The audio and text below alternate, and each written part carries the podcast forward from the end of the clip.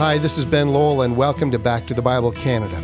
On today's program, we continue our current series, The Power of Christ in a Pagan World, with Dr. John Neufeld. So let's turn now to 1 Corinthians chapter 1 verses 4 to 9 for an important message on what's right about the church.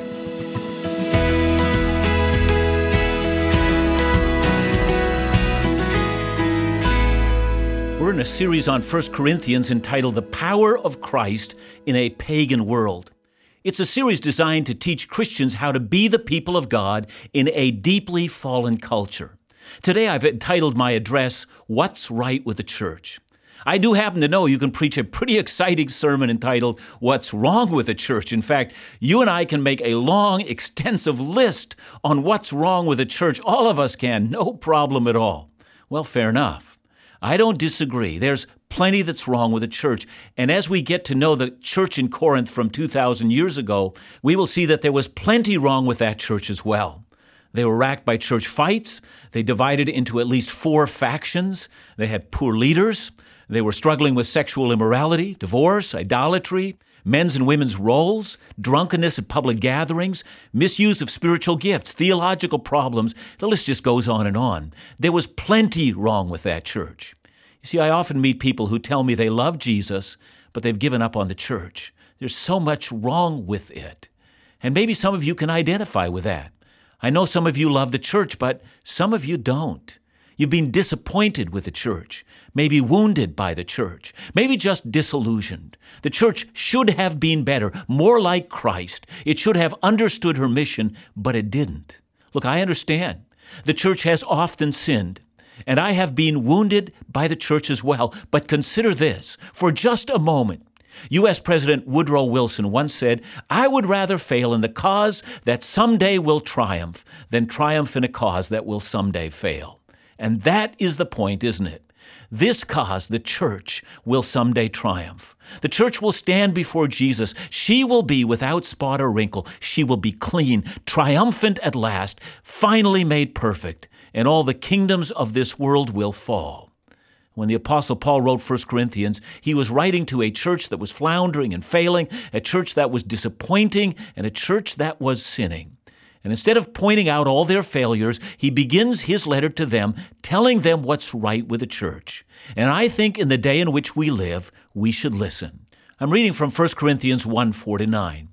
I give thanks to my God always for you because of the grace of God that was given you in Christ Jesus, that in every way you were enriched in him in all speech and all knowledge, even as the testimony about Christ was confirmed among you, so that you are not lacking any spiritual gift, as you wait for the revealing of our Lord Jesus Christ, who will sustain you to the end, guiltless in the day of our Lord Jesus Christ. God is faithful by whom you were called into the fellowship of his Son, Jesus Christ our Lord. Now, going back to verse 4, here's the first thing that is definitely right with the church Christ has given her grace. Paul thanks God for the grace given them in Christ. Paul is deeply thankful for this church. And if he were alive in this day, he would be deeply thankful for all sorts of churches today. Why? Because the church is the recipient of grace. Well, what does that mean? Grace is not what we say at meals. Grace is the foundation of the life of the presence of God. David Jackman says it well when he compares two concepts in the Bible. One is grace and one is mercy. He says grace gives us what we do not deserve, and mercy shields us from what we do deserve. We do not deserve forgiveness, and we do deserve damnation and wrath. But we got what we did not deserve, and we were shielded from what we did, and that's the common experience of the church. I want you to think about what the church really is it's people. It's not an organization or a building or pastors or the elders or board members. It's people. It's all of us. People who have been called by Christ. People as they actually are. We're full of all kinds of idiosyncrasies. Some of you, well, you dress like it was still the 1980s, and some of you dress like the cover of a contemporary fashion magazine. Some of you have hang ups, and some of you are self centered. And some of you feel a genuine sense of superiority over others. Some of you are the poster child for low self esteem. And some of you are young and some of you are old, and some of you are happy and some of you are depressed, and some of you are sick and you're afraid that you're going to die. And some of you are getting on with your future, and it looks exciting. And some of you have no sense of direction, none whatsoever. And some of you forgot to wear your deodorant today. God have mercy on you. And some of you are wearing way too much deodorant. And some of you interrupt every conversation with your own thoughts. And some of you hardly speak at all. But that's what the people of God are like. But listen, all of us are sinners. We all sin and we're rebels by nature against the pure love of God, and we have enough fire of hell that leaps out of our souls to consume each other, and we live under the sentence of death, and we will stand before the bar of God's judgment. And we, the church, are the community of grace. We have been given what we do not deserve, and we have been shielded from what we do deserve. The Father has loved us and called us to Himself, and the Son has bled and died on that horrible cross for our sins. And the Spirit has drawn us, in spite of ourselves, to a place of repentance and surrender to Christ, and we now are the community of grace, and that's fantastic. And that's what's right with the church and about the individual believers as well. Now listen to the words of Jesus I will build my church, and the gates of hell shall not prevail against it. Do you see what Jesus is communicating? Two things. First of all, he tells us the nature of his mission, the reason he came to earth. It was to build his church. And secondly, he tells us the success of the project. The gates of hell will never prevail. Don't you see it? There's nothing else in the world like the church. Christ has given the church grace. The church is the community of grace. Now, the rest of this passage will tell us that every day the church is receiving more grace from God. We are under a waterfall of grace. I love what Thomas Brooks said. Saving grace makes a man as willing to leave his lusts as a slave is willing to leave his galley, or a prisoner his dungeon, or a thief his bolts, or a beggar his rags. Indeed. That's what grace is doing. It's transforming us. Clearly, unmistakably, we are becoming more like Christ. We are no longer wanting our past life. That's what it means to live in grace. Do you remember that Christ told a story like that? A man found a treasure hidden in a field, an enormous sum of money. Millions of dollars. Imagine that you are going by an empty lot or an empty acreage with a for sale sign on it. You might be interested, but you know you don't have the money. You walk around the acreage and you dream. This would be nice, but, but who can afford it? And your foot brushes against something. It's some kind of a metal thing, a slab, you think, and you kick at it, but you, you can't move it. And you go home and you're curious. And the next day, towards evening, you go back to the acreage, this time armed with a shovel in the trunk of your car. You start to dig away at the metal slab, and you keep digging until you realize it's a large box of some kind. Wow, I wonder what it is. And you keep digging, and guess what? You find a latch. And you manage with all your strength to open it, and you gasp.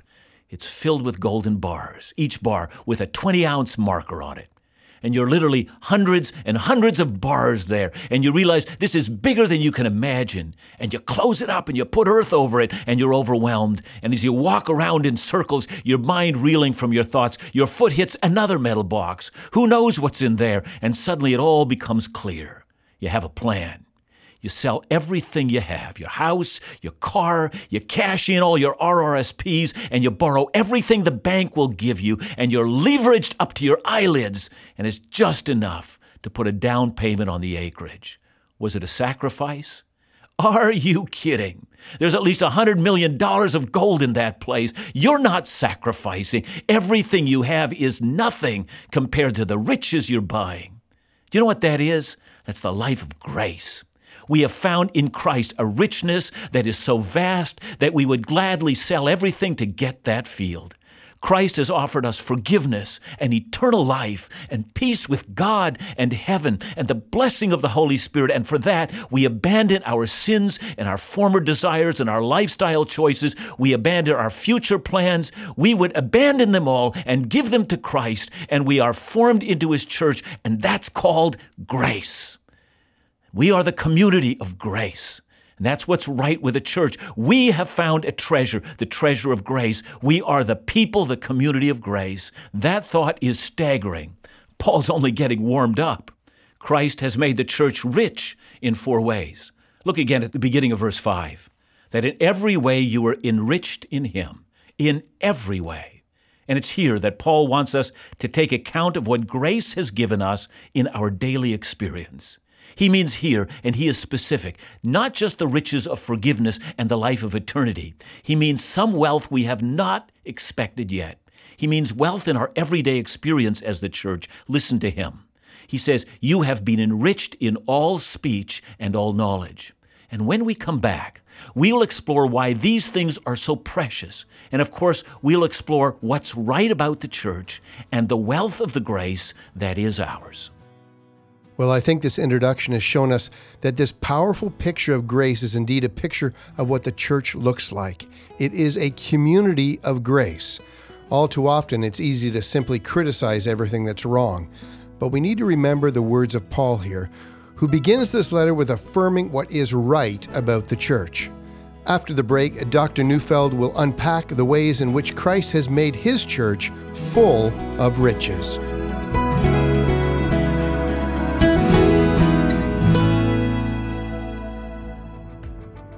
Psalms of the Seasons, our 2020 Back to the Bible Canada calendar, reminds us of many things. It reminds us of the beauty and magnificence of creation and the beauty of God's Word. It provides a uniquely designed Bible reading plan by Dr. Neufeld, and there's no better way to start the new year than a commitment to read God's Word cover to cover. Now, the calendar is limited, so it's only available as quantities last, so reach out today to ensure you get your copy of Psalms of the Seasons. This calendar is filled with encouragement, beautiful pictures, the Bible reading guide, and it's yours for free while supplies last. So, to request your copy and perhaps consider a financial gift to support the ministries of Back to the Bible Canada, call us at 1 800 663 2425. That's 1 800 663 2425, or visit backtothebible.ca to order your calendar today.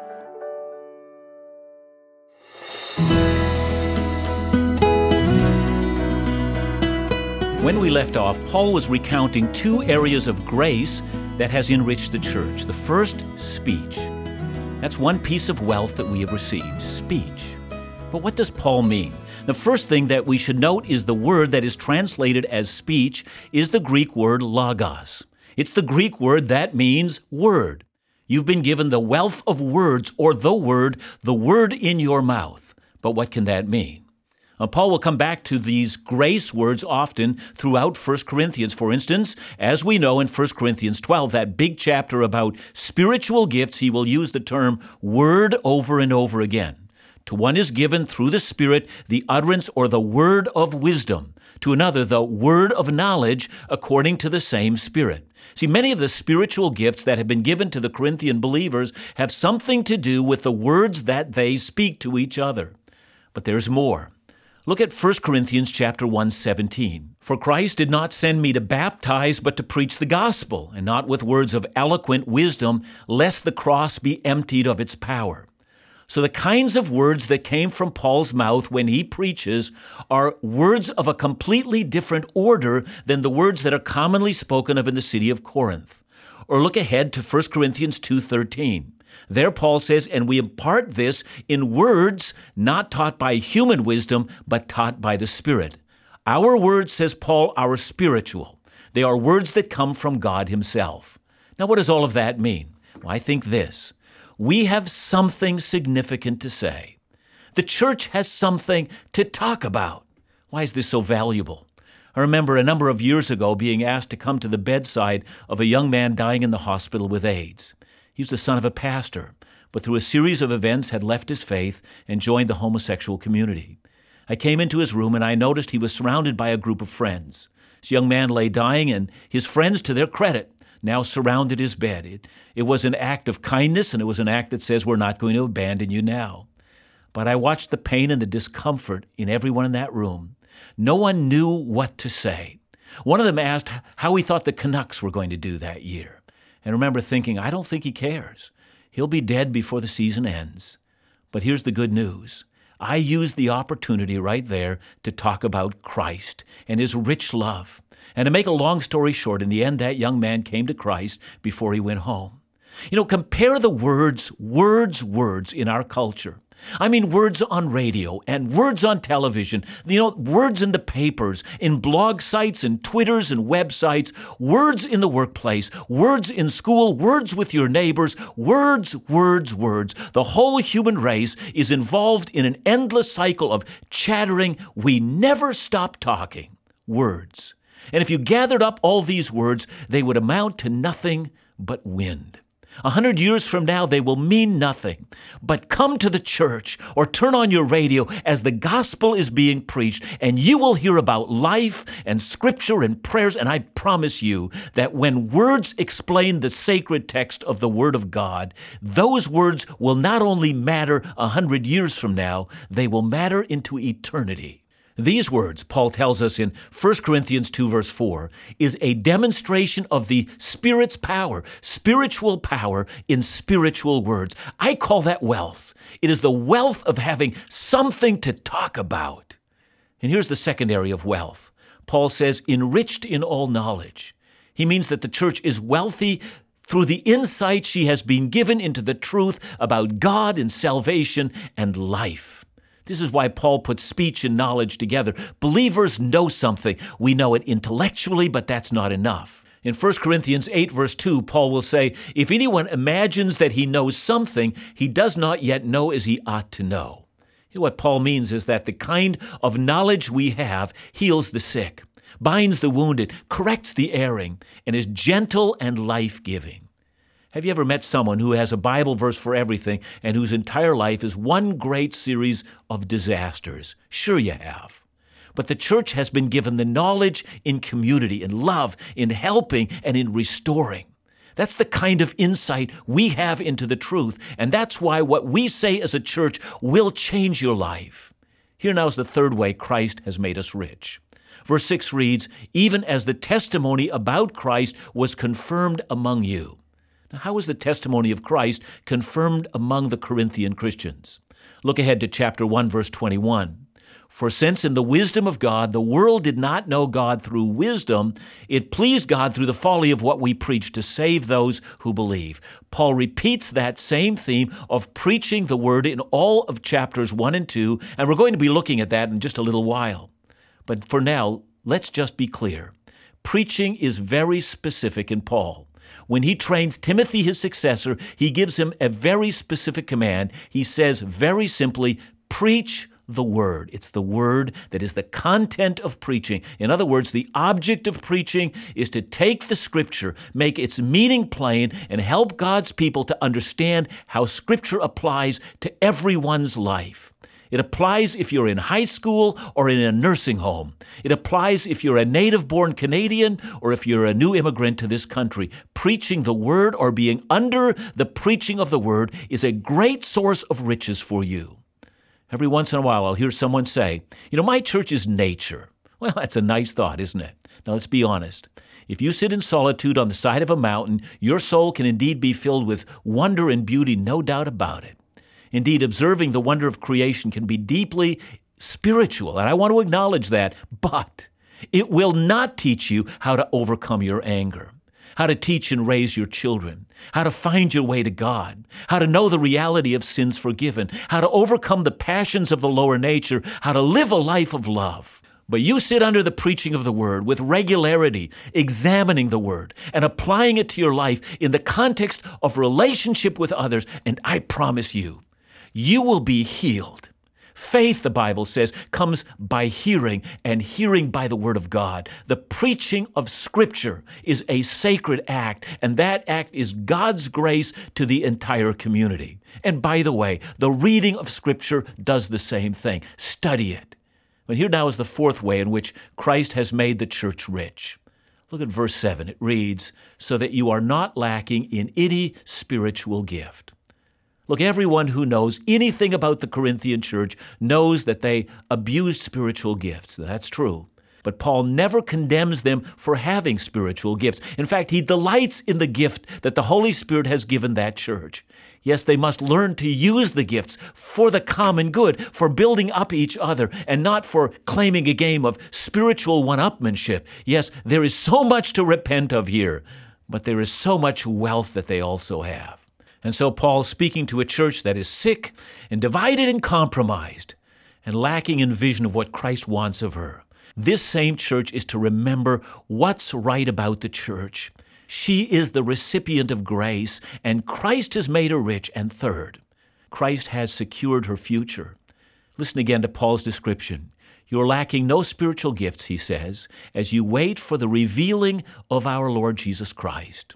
The church, says Paul, has a holy destiny, and we do as well.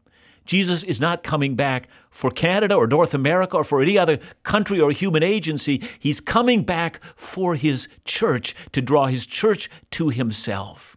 I know that the church has been anything but perfect. I know the sins, mistakes, and carnality and foolishness that has sometimes plagued the church. I know that the church has wounded people and sometimes slandered people and many times gotten it wrong. And sometimes the church has been in desperate need of revival. And I think the North American church is there. We are in need of revival. But I do know what's right about the church. Given grace, made rich, and promised an eternal destiny, Christ will return for us. I hope you love the church. Christ does. And I want you to as well. But more than anything else, I want us to find the very thing that Christ found precious to be precious in our own lives. John, what a great message of encouragement. Because I know even for me, sometimes it's so easy to be critical, to condemn the church, to look at all the things that are going wrong but you've given us a message of encouragement. What delights you about the church? I uh, got saved when I was 18. Uh, I think I was 19 or uh, maybe 20 when the church that I was a part of gave me my first ever opportunity to preach. I have no idea, Ben, why they did that. And uh, if you'd have come out of that church service and you'd have been asked what's wrong with the church, you'd have said, that guy that Sunday, no doubt about it. But over all these years of being a part of the church, I have gone through the highest highs and the lowest lows. I've seen the church at her worst and the church at her best. I've seen the church at her best when she really does come together, when I've seen individuals who have uh, healed over difficulties and prayed with one another. I've seen people come to Christ. I've seen Christ glorified in ways that I couldn't have imagined. But I've also seen us do things to one another that sometimes makes me shake my head and, and wonder about how deeply fallen we still are. But here's what I've found Christ has never abandoned his church. And I would just encourage all the believers who listen to this station, and, and if you're not a part of a church, become a part of one and join in Christ's great adventure. I think it's the best in the world. Thanks, John. Back to the Bible Canada, leading you forward in your walk with Jesus every day.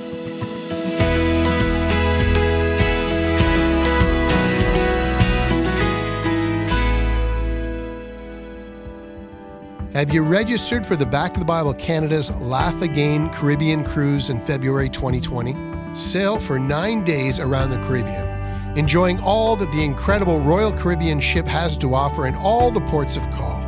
Do all this while being inspired and refreshed by the Bible teaching of Dr. John Neufeld. Laugh and be encouraged from Laugh Again's Phil Callaway, and enjoy wonderful music and worship with guests Shane and Angela Weeb. So join us to celebrate this great occasion. Bring friends, bring family, and make sure to register soon to avoid your disappointment.